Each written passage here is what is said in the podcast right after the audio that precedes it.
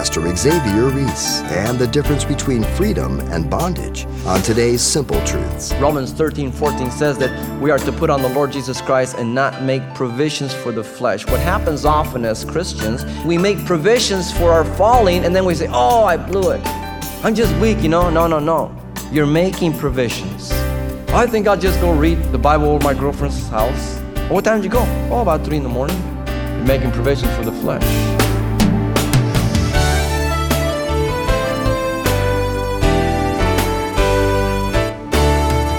Welcome to Simple Truths, the daily half hour study of God's Word with Xavier Reese, Senior Pastor of Calvary Chapel of Pasadena, California.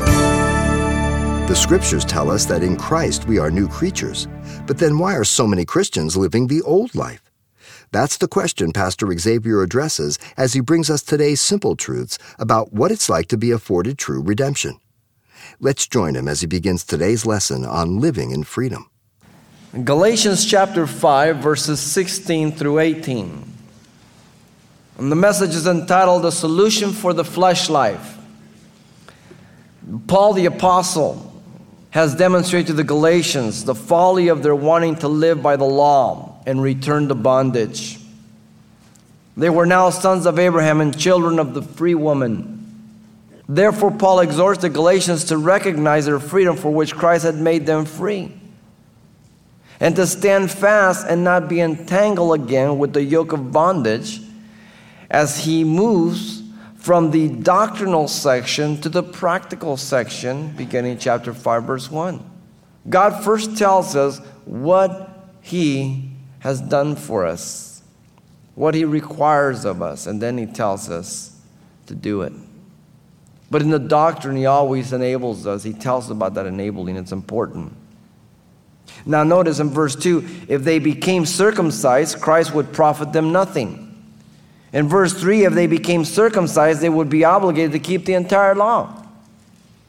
And then in verse 4, if they insisted on these things, here's the key for justification before God, circumcision, they would be separated from Christ and remove themselves from the benefit of grace. If you hang on to anything else apart from grace and faith in Jesus Christ for your justification before God, then you remove yourself from the atoning work of Christ. If you trust your baptism for your justification, you fall in this category. If you trust good works for your justification before God, you fall into this category. Whatever you trust apart from Jesus Christ, then you forfeit grace. And in fact, you're saying that you are sufficient to stand before God and to give account for your life apart from the grace of God. And so Paul gives to the Galatians the solution for a flesh dominated life. And it consists of three parts, and it's found here in verses 16 through 18. Let me read it. I say then, walk in the Spirit, and you shall not fulfill the lust of the flesh. For the flesh lusts against the spirit, and the spirit against the flesh, and these are contrary to one another, so that you do not do those things that you wish. But if you are led by the Spirit, you're not under the law. The solutions to a flesh dominated life, according to Paul, is based on three things here. First, the counsel to the believer, verse 16.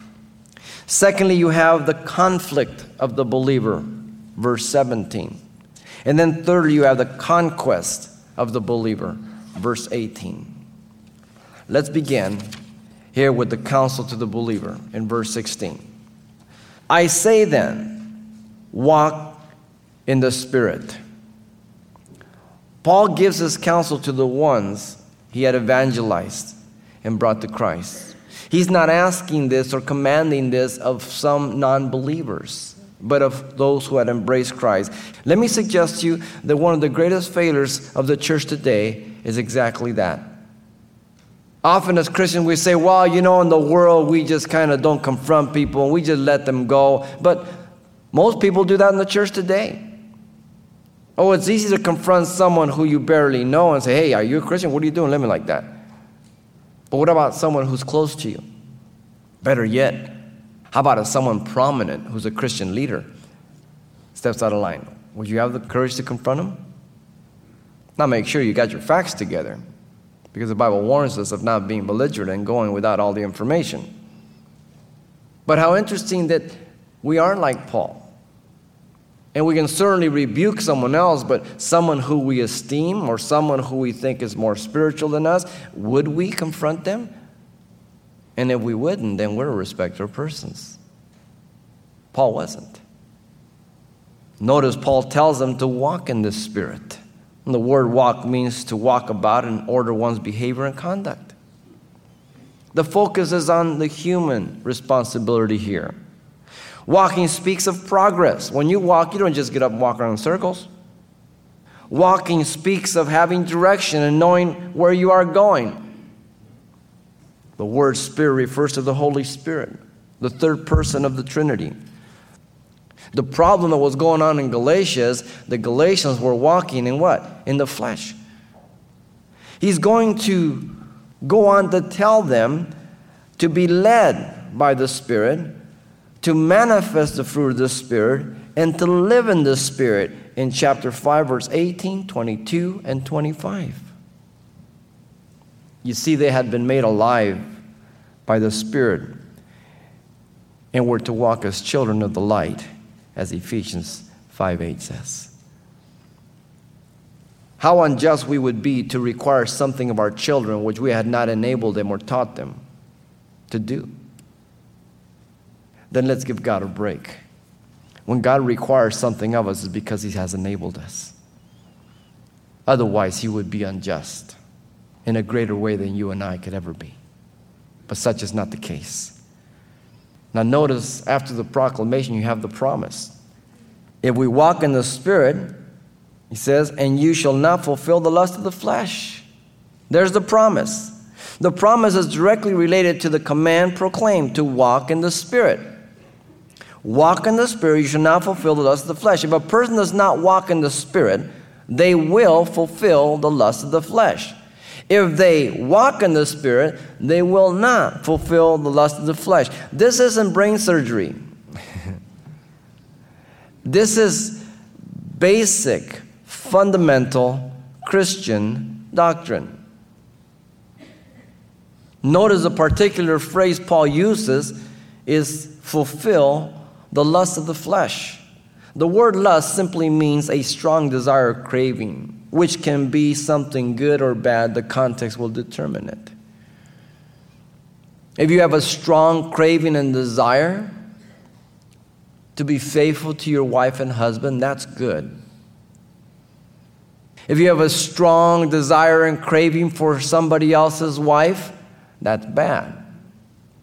So the context will always determine how the word is used. But somehow we've always identified the word lust with only an evil connotation. Not always.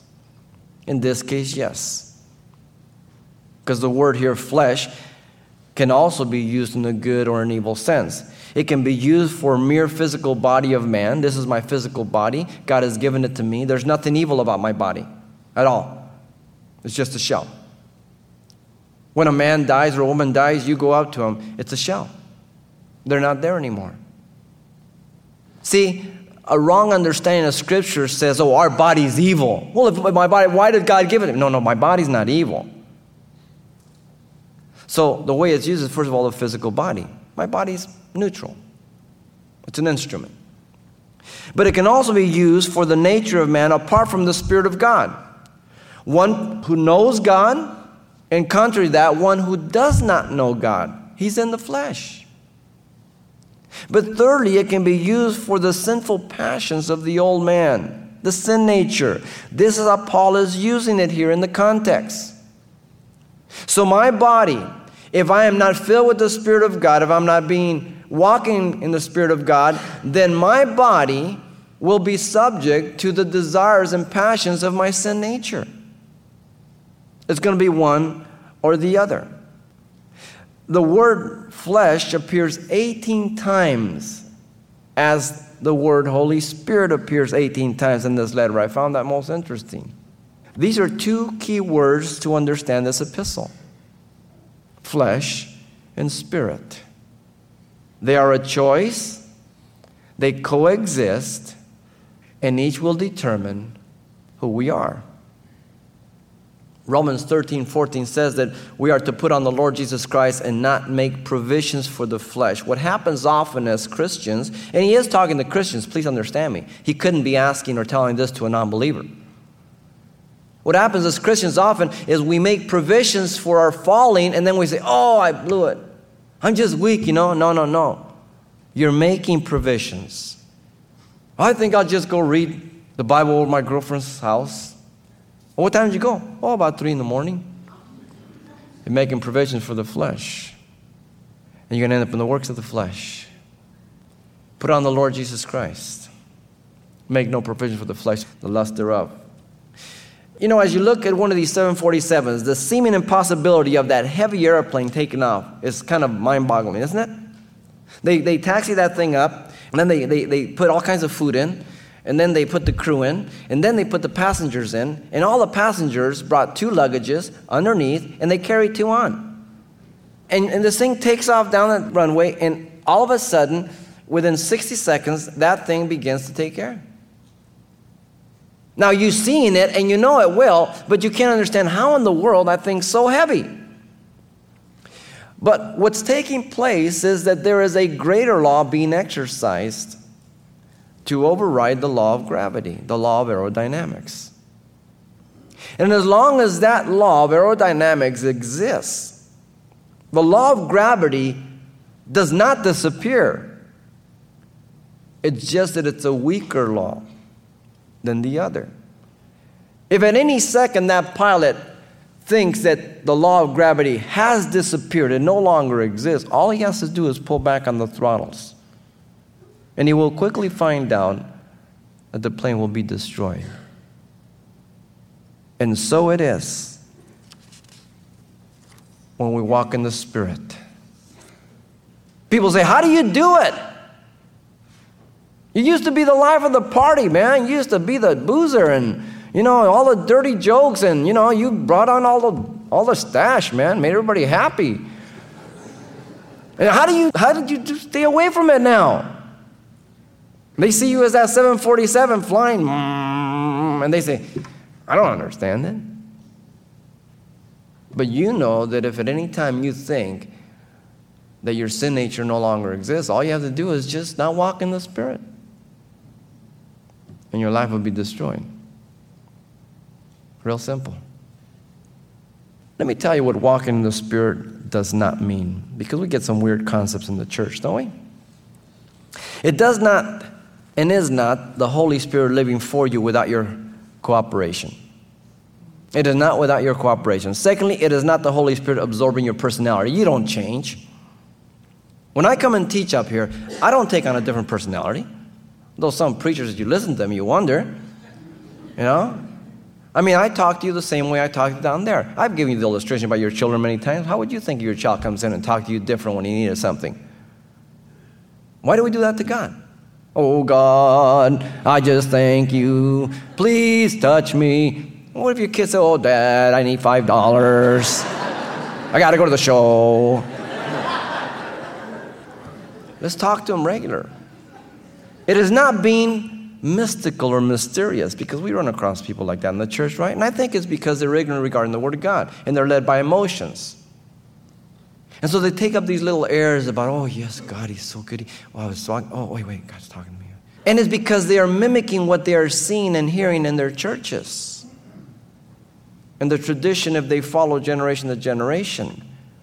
Let me tell you, God is not weird. We are.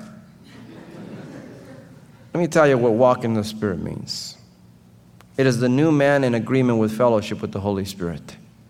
I agree with him. I am no longer in control. It is the inner man yielding to the will and the purposes of the Holy Spirit. There are some things I don't like that God likes. And I've got a choice. And as I've walked with God for the last 25 years, He's made a lot of changes. Some I've cried, some I've yelled, some I've threatened. But the change has come, and I thank God for that. It is a spirit conscious life, being a new creature, spirit being uppermost as Adam before the fall. Though we are not like Adam before the fall, but at least we're in the spiritual state of being uppermost. That's what walking in the Spirit is. Let me give you what the scriptures say to the believer about walking, and I just give you some of them. We are to walk in the works that God has prepared for us, Ephesians 2:10. We are to walk worthy of the vocation which you're called, Ephesians 4:1. We are to walk in love, Ephesians 5:2. We are to walk in the light, Ephesians 5:8.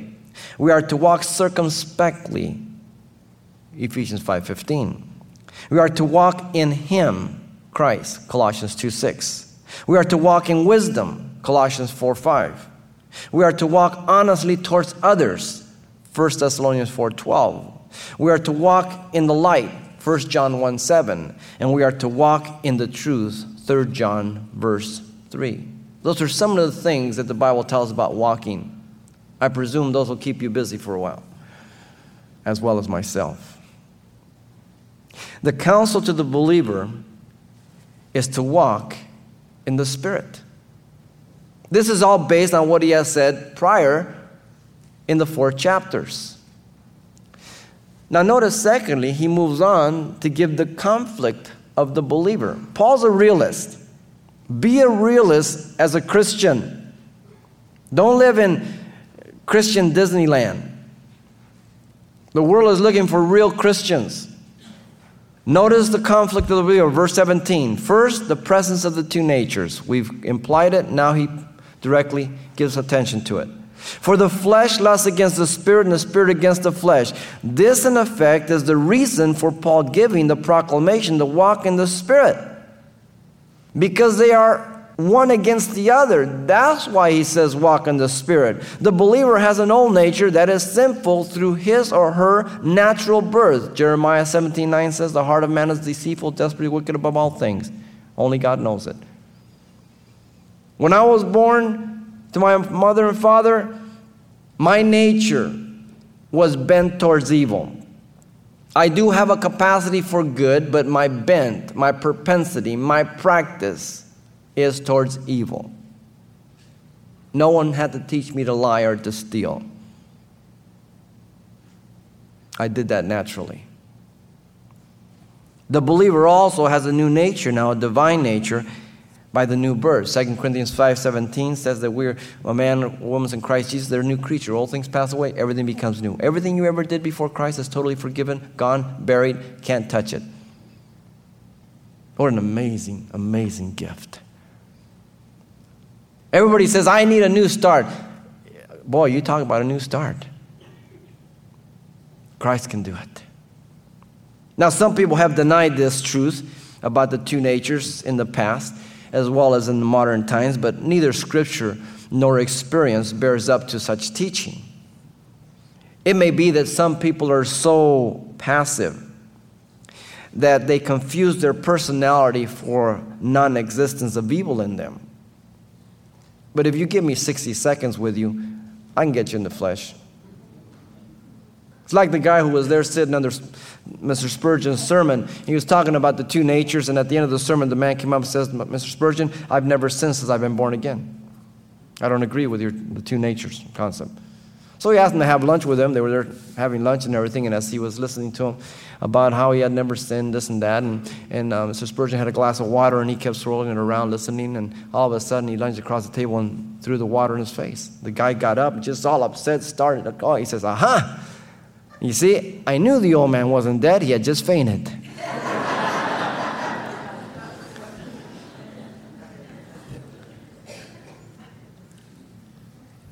it's there, man. It's there. Others are just mere liars, passing themselves off more spiritual than they really are. Somebody tells me that they've never since they come to Christ. I, I want to laugh and then I want to provoke them. Paul didn't believe it, for he was writing to the Christians in Galatia. He is shocked that having received the Spirit of God in chapter 3, verse 1, they would choose to act contrary to it. That's why he's shocked. You and I should not be shocked at the non believer who's sleeping with his girlfriend or boyfriend or doing drugs. Why are we shocked? They're dead. We should be shocked when a person says, I'm a Christian, and they're fornicating, committing adultery, and taking drugs, and beating their wife, and everything else. That's what we should be shocked at because they have a greater capacity.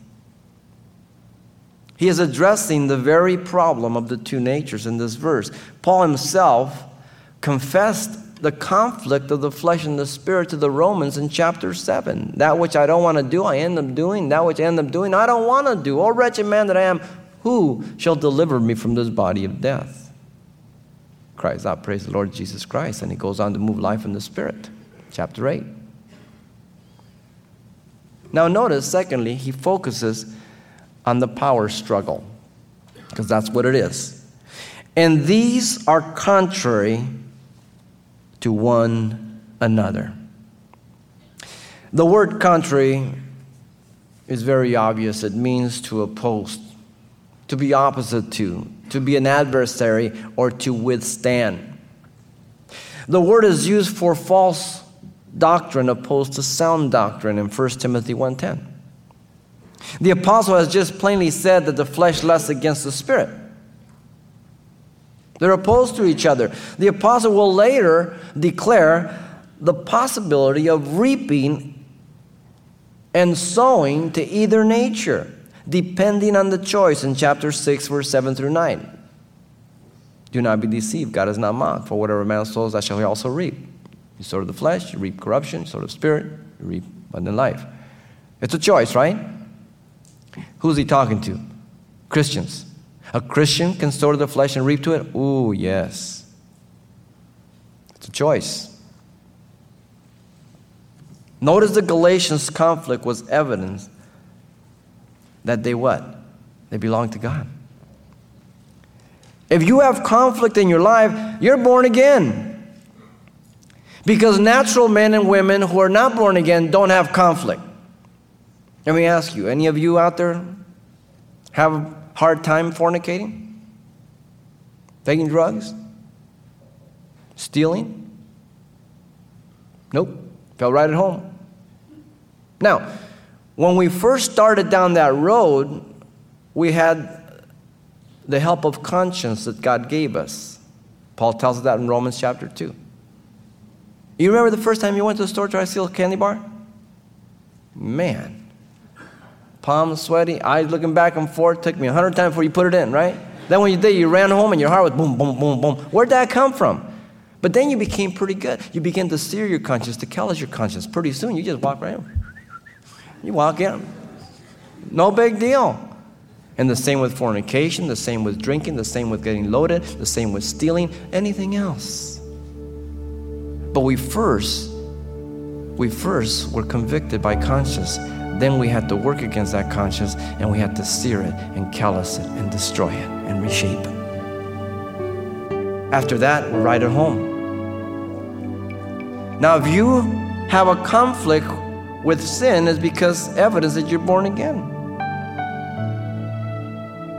And if not, then you've got a good moral base and you still need to be born again. Because there's a lot of good people in hell, but not good people in heaven. Heaven's going to be full of evil people who have repented. And hell's going to be full of a lot of good people who think they were able to get to heaven by being good. That's a shocker.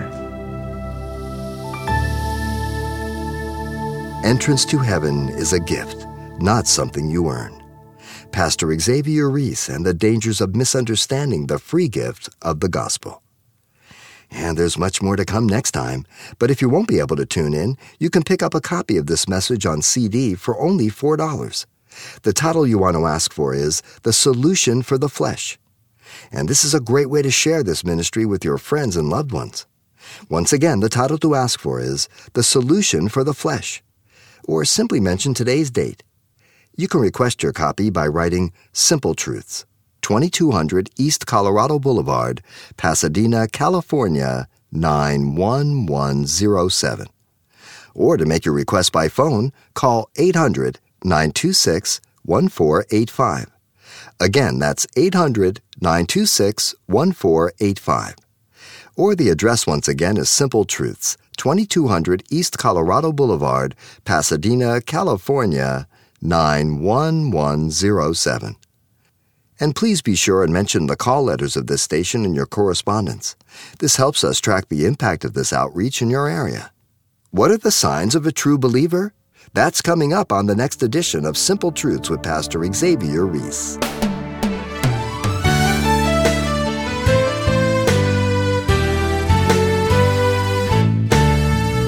Simple Truths with Pastor Xavier Reese, a daily half hour broadcast, is a radio ministry of Calvary Chapel of Pasadena, California. www.calvarychapelpasadena.com.